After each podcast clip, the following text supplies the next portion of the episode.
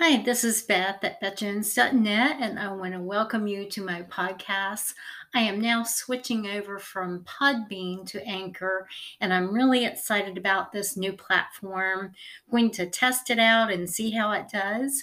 If you don't know anything about me, Again, I am Beth M. Jones. I'm an international speaker and author of 25 books. And I love encouraging women to use their spiritual gifts for God's glory, fulfilling their great purpose, and living a life they love.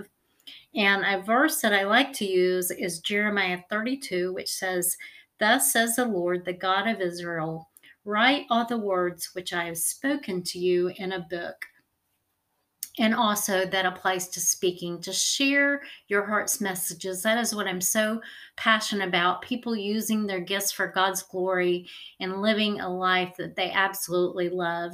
And i help aspiring speakers and authors to share their heart's powerful messages for the glory of God and to encourage and bless and minister to others. So, I'm making a very short podcast today. This is my intro here. I'm going to test the waters here at Anchor.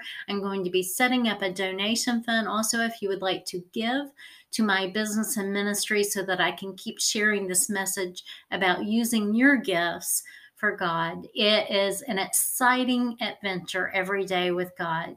So I hope you have a wonderful, blessed day or night wherever you are.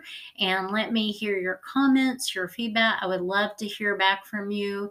And we will get going with these podcasts.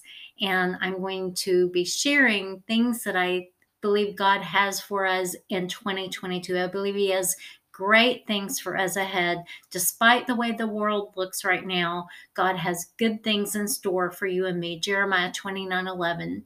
You can find out more about my speaking at conferences and retreats and online speaking at my website at bethjones.net and my Amazon author page where my books are is www.amazon.com forward slash author forward slash Beth M. Jones.